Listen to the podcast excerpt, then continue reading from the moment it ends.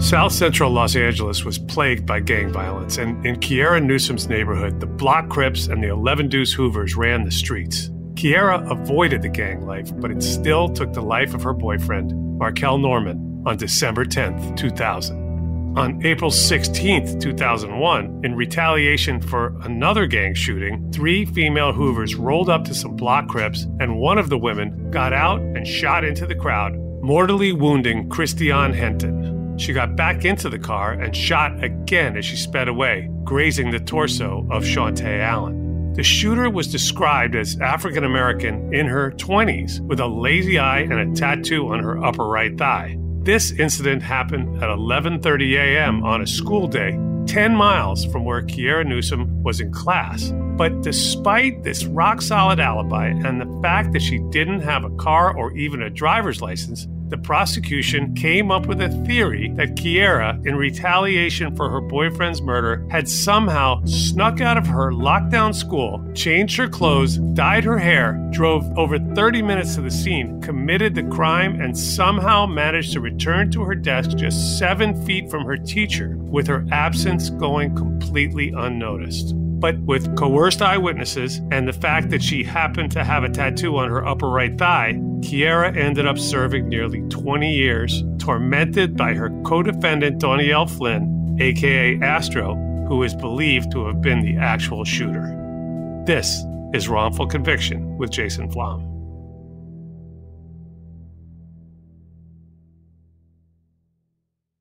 When you drive a vehicle so reliable it's backed by a 10 year, 100,000 mile limited warranty, you stop thinking about what you can't do and start doing what you never thought possible. Visit your local Kia dealer today to see what you're capable of in a vehicle that inspires confidence around every corner. Kia, movement that inspires. Call 800 333 4KIA for details. Always drive safely. Limited inventory available. Warranties include 10 year 100,000 mile powertrain and 5 year 60,000 mile basic. Warranties are limited. See retailer for details. MTV's official Challenge podcast is back for another season. And so are we. I'm Tori Deal. And I'm Aneesa Ferreira. The wait is over, guys. All Stars 4 is finally here. And this season takes it to a whole new level.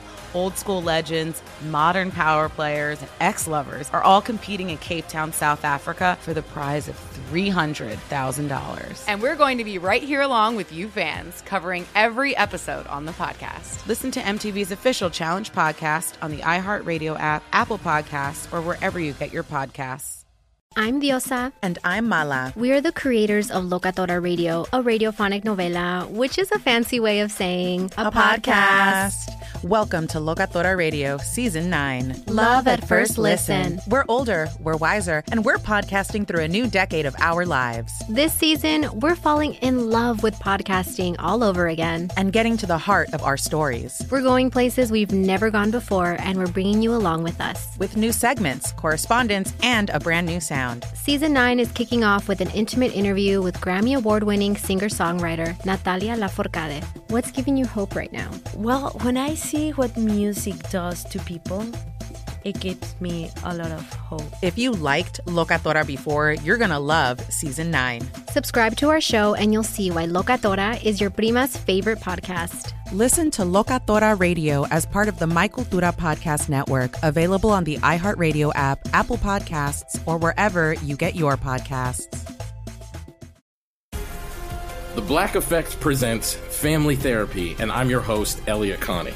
Jay is the woman in this dynamic who is currently co parenting two young boys with her former partner, David. David, he is a leader. He just don't want to leave me. But how do you lead a woman? How do you lead in a relationship? Like, what's the blueprint? David, you just asked the most important question. Listen to Family Therapy on the Black Effect Podcast Network, iHeartRadio app, Apple Podcasts, or wherever you get your podcasts.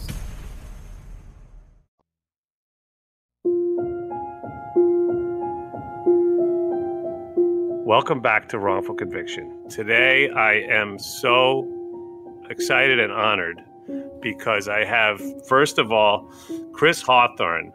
Chris is the founder, director, and clinical professor at the Juvenile Innocence and Fair Sentencing Clinic at Loyola Law School. Welcome to Wrongful Conviction. Thanks, Jason. I appreciate it. And with him, the featured guest on our show today is uh, the one and only Kiera Newsome. And Kiera, thank you for being here. Thank you, Jason. And this story, it's a California story. And Kiera, you grew up in South Central LA. Can you tell us what that was like? Growing up in South Central LA, my father grew up without his dad. So he gravitated to the gang lifestyle, which most young men do. And the neighborhood I grew up in, the blocks and the Hoovers are what we consider to be enemies. They always have gang violence before I was 17 years old, I went to so many funerals, I can't even tell you. But one thing I can say is that my mom was always the type of person, she really imposed education on us big time, you know? Yeah, and I understand you did very well at school, and that's despite all of the violence and hardship that surrounded you, including one murder that hit so close to home and that was the murder that actually started the snowball effect that ended in your tragic wrongful conviction. I'm referring, of course, to the murder of your boyfriend, Markel Norman, who at the time of his death was, in fact, an 11 Deuce Hoover, but he wasn't in a gang at age 13 when you started dating. Markel at the time was a straight A student living with his grandmother. So when his grandmother passed away, Markel and his sisters had to go back and live with his mom. She was addicted to crack cocaine. So when he went back to live with his mom, there were times that they didn't have food to eat. So I would sneak food out of my grandmother's house and my mother's house to make sure that they would be able to eat. So one day in particular, I remember him calling me and he told me that he was going to be put on the gang. And I was so upset but then he started to explain to me the benefits that the gang was giving him. He'll have means to provide for his sisters and his mom, and everything was going to be okay. And he really believed that. He believed it so much that he could go to school and be a straight A student and be a gang member outside of school. And that's what our whole little bet was about. And he was able to keep up that little facade for like the first report card or so. And I lost the bet. And that's how I ended up with the tattoo that I have. So after that, things began to change. Markel got deeper into the gang and I was barely seeing him. And I will never forget when my mom looked me in my eyes and she said, I'm going to end up walking you to a jail to see this boy, or I'm going to end up walking you to a grave site to see this boy. And of course, you're talking about what happened on December 10th of 2000. And that was on a Sunday. It was a church day. And it was early. And I remember walking outside and I remember seeing Markel and he had on all black. And I remember a car driving down the street looking at us. When we turned around, these guys were no longer in a car. One was on the sidewalk, one was standing in the street. They both had their arms posted to us and they had something covering their arms. And you can hear the gunshots. Markel pushed me out the way and I ran into the house and I look out the window. I see Markel laying on the ground. And I remember when he turned his body around, he had a gash at the top of his head. And that's when I knew that he was shot. I don't think many people have probably ever lived through anything nearly as traumatic as that. And it's it's hard to believe that that was just the beginning of this awful journey. It's at this point too that the first hero in the story emerges, right? Uh, and I'm talking about the principal at Duke Ellington High School. Yes, his name is Mr. McLean. When that happened to Markel and I became a witness, I didn't know at the time that the gang members ran into the school looking to kill me. Mr. McLean called my mom and he said, No, don't bring her back here. I got a school for her. If it wasn't for him, I probably wouldn't be here today.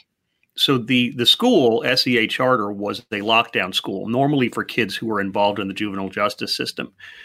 Kiera wasn't involved in the juvenile justice system, but she was definitely in danger, and so she was safer at a lockdown school than at a regular school. Now things get really complicated. April 15th, 2001, Easter Sunday, when three associates of the Hoovers were shot in the parking lot of Red's liquor store on West Century Boulevard. That's Rudy Tinyhead and another man. And then the victims returned to a party, and police showed up at the party to ask questions about the shooting. One of the things about gang shootings is most people who participate in gangs are teenagers, and they tend to be really reactive. Most of what they do is very impetuous and very sudden. So it makes sense that the next day, someone from the 11 Deuce Hoovers would try to take a shot at the Blocc Crips. It's not typical. You wait around for four months before you decide to uh, react to a shooting. So why the police didn't look at Red's liquor store is a mystery to me, especially since Rudy, who was one of the guys in the car who was shot at, was the boyfriend of one of the women who was in the car the next day. Yeah, I mean, this is we're talking literally the day afterwards at 11:30 in the morning on April 16, 2001, when three young African American women pulled up in front of 1435 West 113th Street in the Westmont neighborhood of Los Angeles. There was a group of men outside, all of whom were Blocc Crips. One of the women got out of the car, and this is important. So she was described as wearing all red, tube top, corduroy shorts, sneakers, and visor. One or more of the men on the scene described her as having a lazy eye and a name tattooed on her upper right thigh. So she asked about someone named Nakia, but none of the men knew who she was talking about. The young woman then walked back to the car, turned, and fired a handgun once into the group of men, mortally wounding Christian Henton and the woman got into the car. They sped off, and she fired a few more rounds, grazing Shawnté Allen's torso. But Allen luckily survived. Henton, however, died two weeks later in the hospital. They said that the woman who had shot Christian Henton was in her early 20s and fairly tall. Kiera's still looking kind of like a baby then. She's still a teenager. I mean, it, it would have seemed obvious for them to look towards a Hoover named Donielle Flynn, also known as Astro, who would have been retaliating for the shooting of her boyfriend and the two other Hoovers the night before, right? But one way or another, the really important part of this is that we know exactly where Kiera was at the time of the shooting. In my classroom. And how do we know that you were in your classroom? I signed in in the morning. My teacher collected head counts all throughout the day and they would have noticed if I would have left, they would have called the police on me because that's what the school does. Would you have been able to show up at school wearing all red? No, I wear a uniform white polo shirt, black pants. A couple of other things about that school. The classroom she was in, where her teacher, Rebecca Woodruff, taught her, is very small. And Rebecca's desk was about six to seven feet from Kiera's desk. Hi, I'm Rebecca Woodruff. I was Kiera Newsome's teacher in the spring of 2001. There was only one door to my classroom, and I always had a view of the door, whether I was at my desk or in front of the class. And my desk was actually positioned between the door and the students. So it's just impossible for somebody to get out and come back and have me not notice right away. And even if somebody were to have gotten past me, which wouldn't happen, the front door was operated by the secretary and she kept it locked.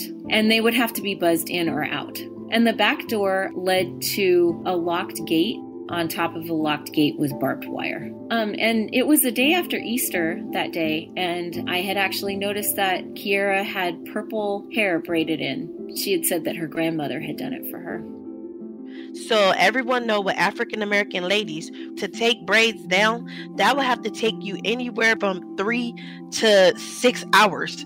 It just don't make sense no one's going to miss the fact that you have purple hair. But strangely enough, nobody said that in the description. But still, anyone who wanted to believe that you were actually the shooter would have had to believe is that somehow or other you vanished into thin air without your teacher, who was seven feet away from you, noticing it, snuck through multiple doors that were locked. Climbed over barbed wire, got into a car, which I don't even know if you had a car, changed your outfit, drove 10 miles, which would have been at least a 30 minute drive because LA traffic, God knows it could be a two hour drive, and then killed someone, calmly changed your clothes back, disposed of the other outfit, and magically snuck back into the thing, sat down at your seat. And she also managed to dye her hair on the way while she was speeding through traffic. It's all so preposterous. So the state had nothing except for three eyewitnesses. These guys who were on the lawn were definitely intimidated, not only by members of their own gang, but also by Donielle Flynn, who had a fearsome reputation in the neighborhood. In addition to that, they really didn't want to talk to the police. They didn't think it was any of the police's business. I've had local law enforcement complain to me saying, like, you know, the problem talking to gang members is they just don't want to talk to us. And I said, the problem is that nobody wants to talk to you. It's never a good thing when a policeman is walking up your front walk and appearing at your door. No one wants to talk to police in these neighborhoods. They're not bringers of good tidings. They're not people who help you. Uh, they are only people who make your life more difficult. Ryan Faust, of course, only appeared in court because the police threatened him with an arrest in another matter. Joe Cook, of course, didn't appear in court. After his preliminary hearing, he fled to Mississippi, where they were apparently unable to find him. And they had to arrest Bobby Johnson to get him into court. But none of them particularly care about telling the truth on the stand because they don't regard this as a police thing. This is a Blocc Crip 11 Deuce Hoover thing.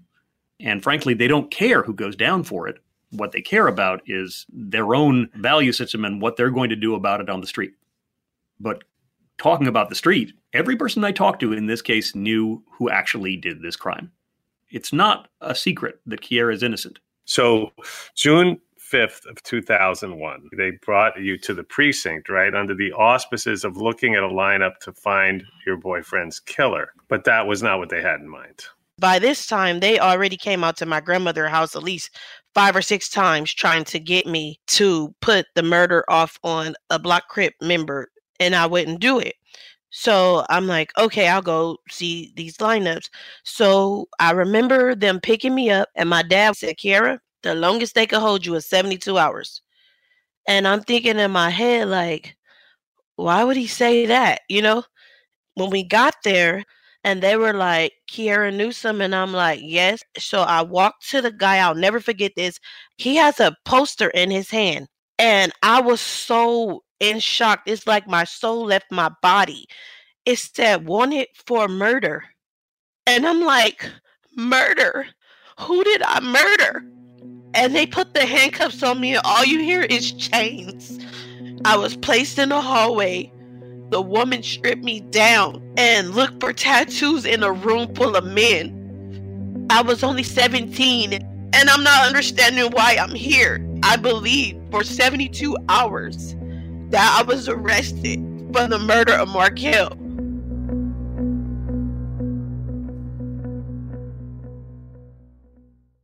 This episode is brought to you by Stand Together. Stand Together is a philanthropic community dedicated to helping people improve their lives. For more than 20 years, Stand Together and its partners have been on the front lines of criminal justice reform. By empowering people to take action, supporting nonprofits, and working with businesses, Stand Together tackles the root causes of problems in our communities and empowers those closest to the problems to drive solutions. Solutions like reducing unjust prison sentences through the First Step Act empowering community based programs that help people re enter society, and now working to bridge divides in our communities. To learn how you may get involved, visit standtogether.org slash conviction.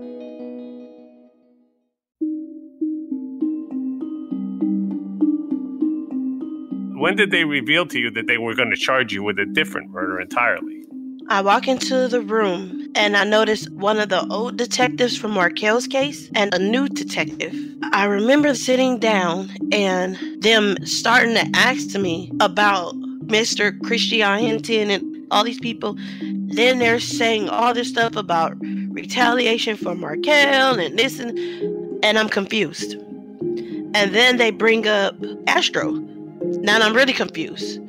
Then when he say the day that it happened, the time it all hit. I'm in school at that time. And now I'm hopeful because I'm like, soon as he go back, he talks to my parents, they go down to the school, they get the paperwork, they bring it, I'm free to go. I've seen all the investigative materials in this case, and the police were focused on Kiera very early in this investigation. And they didn't check her alibi out until after they had arrested her in June they originally had targeted Kiera as the driver of the car in this murder. I think because they thought that the person who was the shooter answered the description of Danielle Flynn pretty well. But then they discovered that Kiera couldn't drive, and so suddenly they put her on the street shooting Christian Hinton. Right. And so now, you know, she would have had to have been leaving school and then driving a car that didn't exist with a license she didn't have. They're willing to go to just extraordinary lengths, not, not to serve and protect, but to frame and destroy. Now comes the next phase. Going through the courts and the juvenile and, and the jail systems, you were a minor. So they started you off in juvie, where you were at least safe from Donielle Flynn's reach at that time, but that was temporary. It was only till you turned 18. And then you were sent to the women's jail. So now Donielle Flynn has access to you for the first time. I've heard about her, but I've never seen her in action, you know? So my attorney at the time, Mr. Tahan, he felt that the best thing was to get me separated from her. He did a court order. They come through and they switch my wristband. So we were to not even be in the same dorm as each other, let alone the same holding tank as each other or the same bus. So when we went to court that day, and that was my first time running to her, seeing her, she walks into the room and she sits down next to me. And this lady is like the devil itself. She says, Oh, everything is going to be fine. It's going to be all right. I need you to take this one for me. I need you to go to trial with me. That's how she does me. What what do you need me to go to trial with you for? Because at this time we're trying to separate this case and get far away from her as possible. You know, and right then and there it was like a switch popped off in her head and she just went crazy. She spit on me and I jumped back and the officers came in, grabbed her, they took her out. That was the first attack. So they they separate us. We went on two separate buses and everything and then all of a sudden word through the jail was I was a snitch. Don't snitches tell on people? Don't snitches know what actually happened? I don't understand how she manipulated these people to believe that I was a snitch. And our next court date, the police officers put us on the same floor. And I walked past and I heard somebody go, Snitch. It was her she kicked me and she got a hold to me and it was an officer i'll never forget this she jumped on top of my back and she had me down and she said don't do anything we seen everything so we were late for court that day we're talking december 4th 2002 during jury selection Kiera's lawyer files a 995 motion to dismiss on the grounds of the teacher, Rebecca Woodruff's testimony. The judge dismisses the case on the credibility of the testimony. Okay. Then six hours later, the DA reindicts and Kiera was rearrested. So when she's alone with the detective in his car, he drove her to a motel, the Magic Carpet, where he offered her a deal have sex with him, and he'll give her an hour to run. Kiera refused. He brought her in, and while booking her and taking her fingerprints, he asked if the finger he was holding at the time was the one she masturbated with. The room was full of chuckles from the other officers. I sometimes think that the police never actually wanted Kiera to go down for this murder, but they were hoping that if they put her in terror, in fear of her life, that eventually Kiera would break and she would tell them everything she knew. Unfortunately, she didn't know anything because Kiera is not a gang member. And in part, that's why she ended up getting convicted here because everybody else in this case is a member of a gang and people have their back. But no one ever had Kiera's back because she was not a member of a gang. She was an outsider. The police were looking out for themselves. Gang members are looking out for themselves. No one's looking out for Kiera, and that's just wrong. And now we get to the trial. They put her on trial with Donielle Flynn, who the prosecution had now decided was the driver on that day. And Kiera was defended by Anthony Tahan, and a guy named Larry Williams defended Flynn. And the witnesses had described this tattoo on the upper right thigh of the shooter. The, the thing is, both Kiera and Donielle Flynn have a tattoo on their right thigh. It's it's a crazy coincidence. But in a preliminary hearing, something quite consequential and very shady transpired. Kiera has a tattoo on her thigh, very, very high on her thigh, almost on her hip bone. Donielle Flynn has a tattoo much lower on the thigh, which is quite visible when you're wearing shorts. However, at the preliminary hearing when Joe Cook was testifying, Danielle's lawyer did something that I think should be in the museum of clever tricks by defense attorneys. He said, I'd like to have my client, Danielle Flynn, pull up her pants leg and show that she doesn't have a tattoo on her thigh which Danielle did, but she only pulled it up about three or four inches above her knee. And so the tattoo wasn't visible. And even though this tattoo is in police reports, there are pictures of it, that tattoo exists. And yet, during that preliminary hearing, the district attorney allowed the court to place on the record that Danielle Flynn didn't have that tattoo.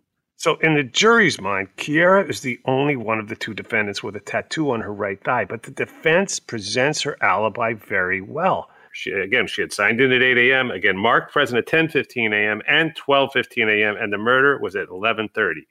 Her teacher, Rebecca Woodruff, gave testimony verifying her presence in class and presented six dated assignments. The way that I taught class, I would teach and then I would give assignments. All of the assignments had to be completed during class time. For example, you, you would not be able to get a packet of assignments from me if you had missed something from before. You'd actually have to be there every hour of the day to get each of the assignments. And Kiera had completed all six assignments that day. So it just would have been impossible for her if she had left and come back. So, this is where gang evidence plays such an important role in this trial. Gang evidence, which is put in evidence by a gang expert who's just a gang policeman who works the neighborhood, is really a way to get race into the courtroom. Gang evidence is race evidence, and the people who are the victims of this kind of evidence are always black and brown youth. It convinces the jury that the person sitting at the defendant's table is capable of anything. Kiera Newsome, gang member, can commit murder and then go back and finish her civil rights assignment that afternoon without breaking a sweat. That is what gang evidence does to a trial. Now, in this case, gang evidence was appropriate for some of the people involved. Christian Hinton, Bobby Johnson, Ryan Faust, Danielle Flynn were all in the Cal Gangs database and all had what we call FI cards validating that they were gang members. Kiera Newsome had only one thing. She had a boyfriend tattoo on her upper thigh. And it was a tattoo so high on her thigh that the only person who was going to see that tattoo was Markel. That tattoo was identified as a gang tattoo by the gang expert at the trial. He said you could not have a tattoo on your thigh like that unless you were a fully paid up gang member or you would be shot on sight on the streets of South LA. Now, that's a myth. You don't walk around with an invisible boyfriend tattoo and other gang members are prowling the streets uh, looking to waste you. But that was the myth that they pushed at that trial. And frankly, it is the myth that I think convicted Kiera Newsome. So, Shawntae Allen, who was shot in the torso, testified that he had gone to school with Kiera and knew her. He dis- dispelled the identification, saying that it was not her in the car at the shooting. How the fuck could she get convicted in spite of this, Chris? You gotta you gotta help us out here. Kiera is convicted uh, of the murder of Christian Hinton, but she's acquitted of the attempted murder of Shawntae Allen, even though clearly the woman who shot Christian Hinton is also the person who shoots at Shawntae Allen halfway down the block. That feels irrational, but I suspect it was the jury had a momentary crisis of conscience and wondered maybe if they got the wrong person. And so they thought they'd throw Kiera a bone, even though they convicted her of a crime she never committed. July 2003. Kiera, you've now been through almost everything a human being can go through, and you're still just a kid. Uh, and now the jury goes out. They called Danielle Flynn, they called her thing out first. They was like, not guilty, first degree murder, not guilty, second degree murder, all these not guilties you know, and she's sitting in the courtroom and she's crying, she's happy and everything, and they're like, Kiera Newsome, not guilty, attempted murder, and guilty first degree murder, and I'm like, what? And I'm in tears, and she looks at me and say, that's what snitches get, and walks out. With many wrongful convictions, the person who actually committed the murder is still out on the street what's even stranger is the person who committed the murder is sitting next to Kiera at the defendant's table. Danielle Flynn stays out, and years later, she's convicted of an execution style drug murder on the streets of Las Vegas. And she's now doing 20 to life in Nevada State Prison. And you could say that that poor guy in that alleyway might be alive today if justice were done at this trial. So Kiera sentenced to 60 years to life, and now the torture wasn't over by any stretch of the imagination. When I hit prison, not only did they have me as a Hoover Crip member, but also the people that was already there had got word I was a snitch. You know, so not only am I this gang member now, supposedly, but I'm a snitch too. When I got up there in my first few years, um, all I did was fight, fight, fight, fight, fight. And the only people that ever fought me was the Hoovers. The blocks never fought me. They lost someone, but they knew the truth. I wasn't the best fighter, but I learned to become good at it because I did it so much for at least like three years straight. I had at least like two fights a day, if not Hmm. more. But there were some correction officers that looked out for you. There's one uh, named Lieutenant Norman who was one of the good guys. Is that right? Yes, he's he's one of the good guys, you know. And Lieutenant Norman, he had me in his office and he told me, You gonna tell me what's going on with you. Now, mind you, the other lifers had already told him what was going on, the fact that I was innocent. They already had told him, but my whole perception of the law and the system and police officers was to not talk to them about anything because it'll get twisted, the wrong thing will happen. I was in fear of the justice system, you know, and he let me know that I can trust him. So I laid everything out to him and explained to him what was going on with me and what actually happened. And he reassured me that he already knew. So as long as he was on the yard that I was on, I was okay. I didn't have to worry. He started shifting people over, moving them to different yards and different things to make sure that these gang members stayed away from me. That was good for like a few years up until the time when he moved further along up to captain and he was no longer on the yards anymore. Every so many years, you'll have people coming in like, oh, yeah, that's the girl that snitched on Astro. And I'm like, are they serious?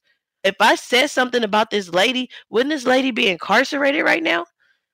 It was just crazy. So I, I just physically and mentally fought hard to prove to people, oh, I'm innocent, I'm innocent, I'm innocent, to the point to where I just gave up one day and said, you know what, I'm gonna stop doing that. And I decided to write letters. I would write every day. And I wrote the Innocence Project the first time. They told me they had too many people. And the day that I planned my own suicide, I get a paper from the Innocence Project saying that they accepted my case. And that's the only reason why I decided to live.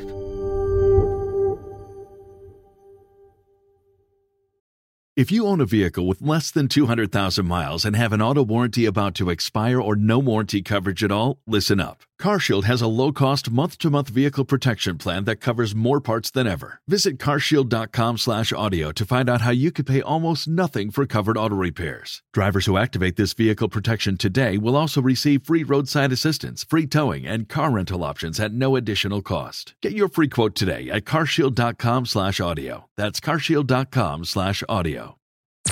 I'm Tamika D. Mallory. And it's your boy, my son, the General. And we are your hosts of TMI. New year, new name, new energy, but same old us. oh, yeah. And catch us every Wednesday on the Black Effect Network, breaking down social and civil rights issues, pop culture, and politics in hopes of pushing our culture forward to make the world a better place for generations to come. But that's not all. We will also have special guests to add their thoughts on the topics, as well as break down different political issues with local activists in their community. If you like to be informed and to expand your thoughts, listen to TMI on the Black Effect Podcast Network, iHeartRadio app, Apple Podcasts, or wherever you get your podcasts. That's right. I'm Elliott Connie, and this is Family Therapy. My best hopes, I guess, identify the life that I want and, and work towards it. I never seen a man take care of my mother the way she needed to be taken care of. I get the impression that you don't feel like you've done everything right as a father. Is that true? That's true, and I'm not offended by that. Thank you for, for going through those things and thank you for overcoming them. Wow. Thank God for deliverance. Every time I have one of our sessions, our sessions be positive. It just keeps me going. I feel like my focus is redirected in a, in a different aspect of my life now. So, how'd we do today? We did good. The Black Effect presents Family Therapy. Listen now on the Black Effect Podcast Network, iHeartRadio app, Apple Podcasts, or wherever you get your podcasts.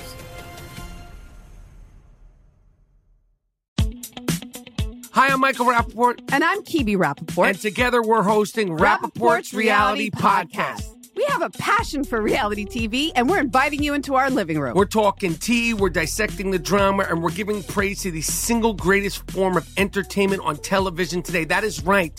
Reality TV is the greatest form of entertainment on television today. Here are some examples of what you'll hear from us on Rappaport's Reality Podcast. This is where we discuss all things reality TV, all things popular culture, and a little bit of Rappaport's reality, the reality of bit. us. We're a little figuring out. And if we had been recording these last four or five days, Ooh. it, it would have been, Ooh, would have been the podcast would have taken a, a, a left turn. Listen to Rappaport's reality with me, Kibi Rappaport. and me, Michael Rappaport, on the iHeartRadio app, Apple Podcast, or wherever you get your podcast.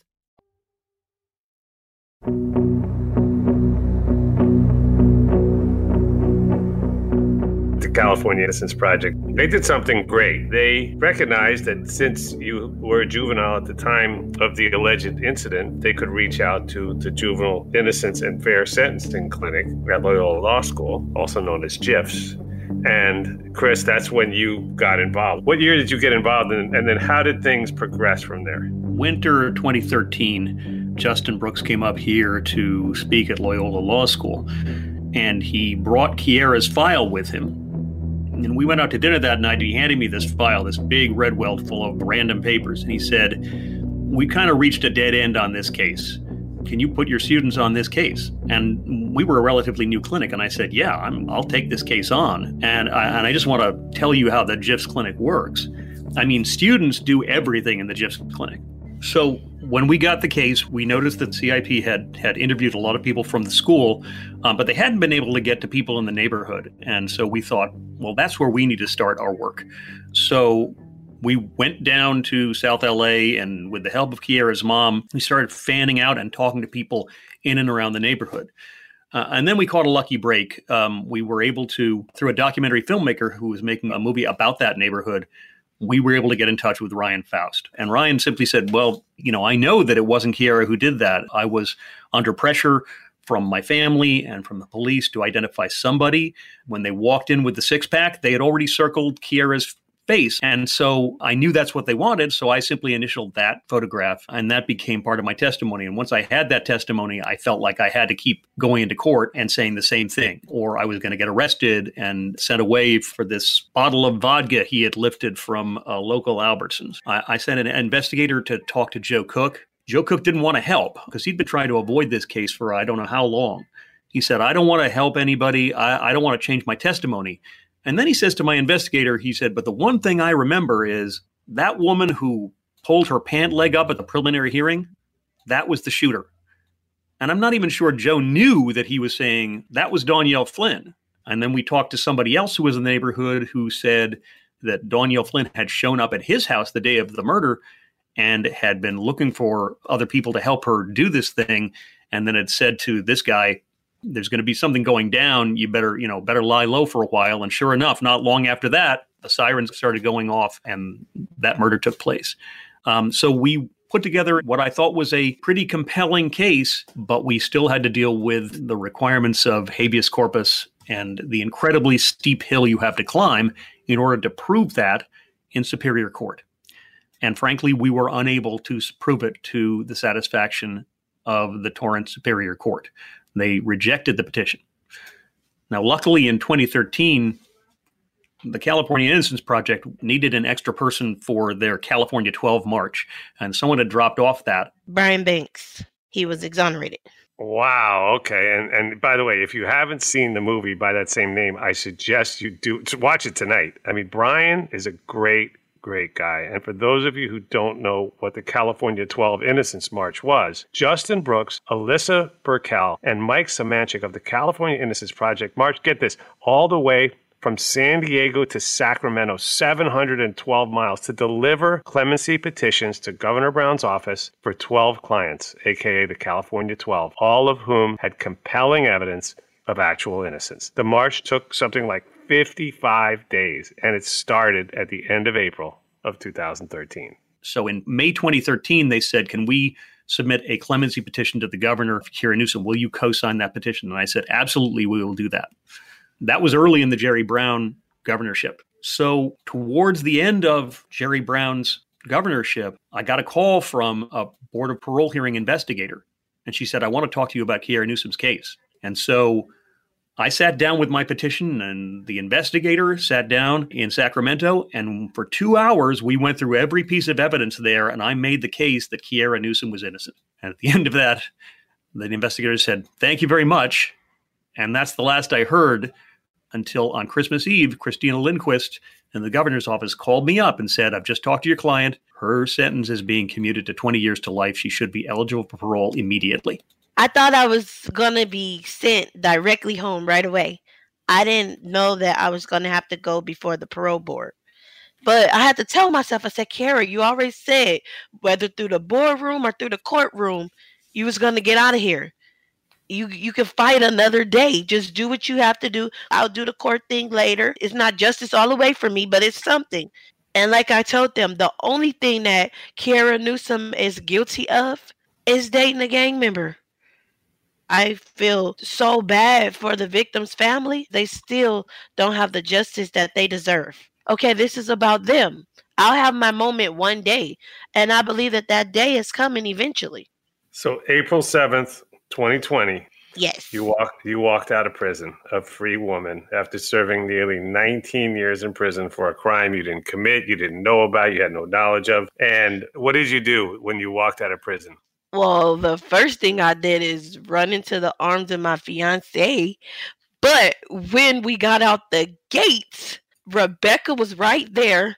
And I was told that Hawthorne was not going to be there because of this pandemic. And when I seen him, even though it was a pandemic, you know, I'm like, I'm gonna hug him anyway. I got to see my top two people outside of my family and outside of, you know, my loved ones, and then my crew was there. Marissa, all the students, everybody was there, and it was just so exciting. I mean, here it is now, and you're seven months pregnant, right? Yeah. that that's exciting, you know. So, do you know if it's a girl or a boy? It's a boy. Okay. Do you have a name picked out? I'm gonna name him Champion.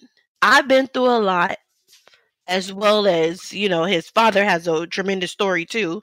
We both went to that school together, you know. So this baby deserved to be called Champion. This baby been through a lot. Hmm. even even since yeah even since i've been out this baby's still been through a lot because whatever i feel he feels and i'm still going through it out here still trying to find work i have all these college degrees and this big felon just keeps popping up you know but eventually things is going to change i know something's going to happen for me What remains to be done for Kiera Newsome? How do how does this eventually get truly righted? And what can people do to help her and help you help others? So Kiera's out of prison.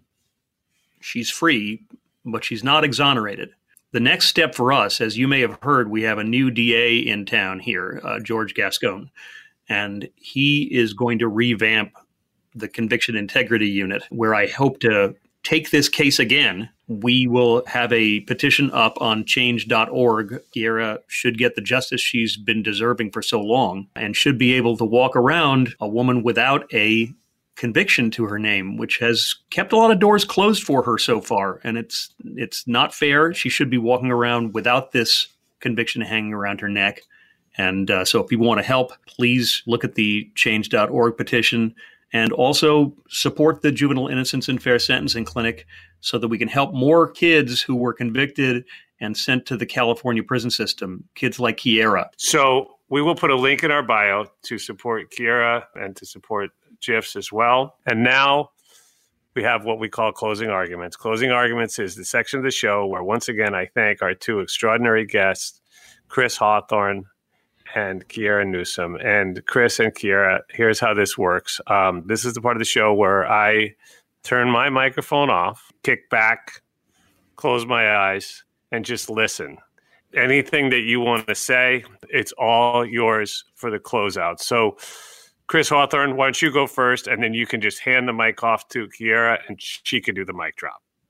We started the Juvenile Innocence and Fair Sentencing Clinic in 2012 because Los Angeles is the capital of juvenile oversentencing.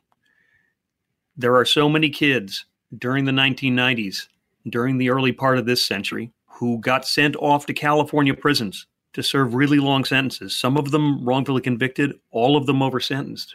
It is so important for us as a city and a county to live up to the ideals we believe Los Angeles stands for, to be the city that we say we are. This big, beautiful, diverse city which values its citizens, values every citizen. Kiera Newsome is just one of the most egregious examples of how unjustly children are treated in the criminal justice system here in Los Angeles and were for many, many years. I have a lot of faith that the new district attorney's office is going to change that. I'm hoping that we'll be able to continue the work we've been doing, and I'm so excited to be able to do it with Kiera Newsome free and at the side of all of our amazing students and staff who are going to keep doing this work as long as we can possibly do it. First of all, I would like to thank each and every one of you guys for taking the time out to listen to my story. I am not the first that this will happen to, and I know that I am not the last that this will happen to. And I also know that where I come from, there are many, many others. I was just incarcerated, and I know at least 10 more of me that's there that don't even have the opportunities that I have right now. I want for anyone that ever has to do jury duty and deal with cases that has to deal with gangs and threats and violence and things like that to really really pay attention to the evidence because one small mistake this can happen to anyone and i just want to say that i blame no one for this happening to me. And I realized that everyone had a job to do, whether it was the judge, whether it was the DA, whether it was the officers. In due time, God will deal with everybody accordingly. I just want everybody to have a peaceful 2021 and enjoy themselves and each one teach one and each one reach one and go out there and make a difference and a change in someone else's life because you never know who you'll touch.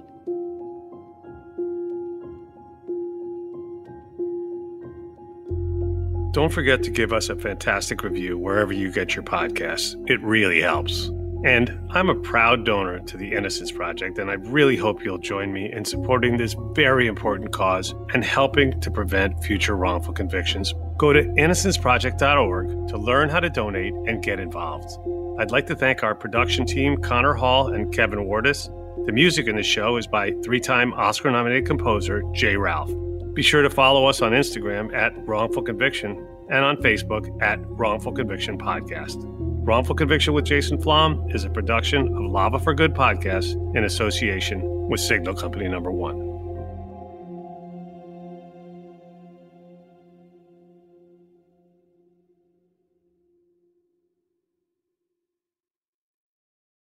MTV's official Challenge podcast is back for another season. And so are we. I'm Tori Deal. And I'm Aneesa Ferreira. The wait is over, guys. All Stars 4 is finally here. And this season takes it to a whole new level.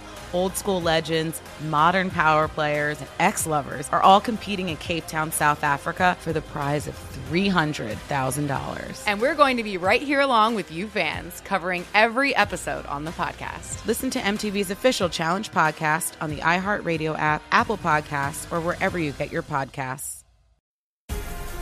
The Black Effect presents Family Therapy, and I'm your host, Elliott Connie. Jay is the woman in this dynamic who is currently co parenting two young boys with her former partner, David. David, he is a leader. He just don't want to leave me. But how do you lead a woman? How do you lead in a relationship? Like, what's the blueprint? David, you just asked the most important question. Listen to Family Therapy on the Black Effect Podcast Network, iHeartRadio app, Apple Podcasts, or wherever you get your podcasts. I'm Diosa. And I'm Mala. We're the creators of Locatora Radio, a radiophonic novela, which is a fancy way of saying a podcast. Welcome to Locatora Radio Season 9 Love at First Listen. This season, we're falling in love with podcasting all over again. With new segments, correspondence, and a new sound. Listen to Locatora Radio as part of the My Cultura Podcast Network. Available on the iHeartRadio app, Apple Podcasts, or wherever you get your podcasts. I'm Tamika D. Mallory. And it's your boy, my son, the General. And we are your hosts of TMI. And catch us every Wednesday on the Black Effect Network, breaking down social and civil rights issues, pop culture, and politics in hopes of pushing our culture forward to make the world a better place for generations to come. Listen to TMI on the Black Effect Podcast Network, iHeartRadio app, Apple Podcasts, or wherever you get your podcasts. That's right.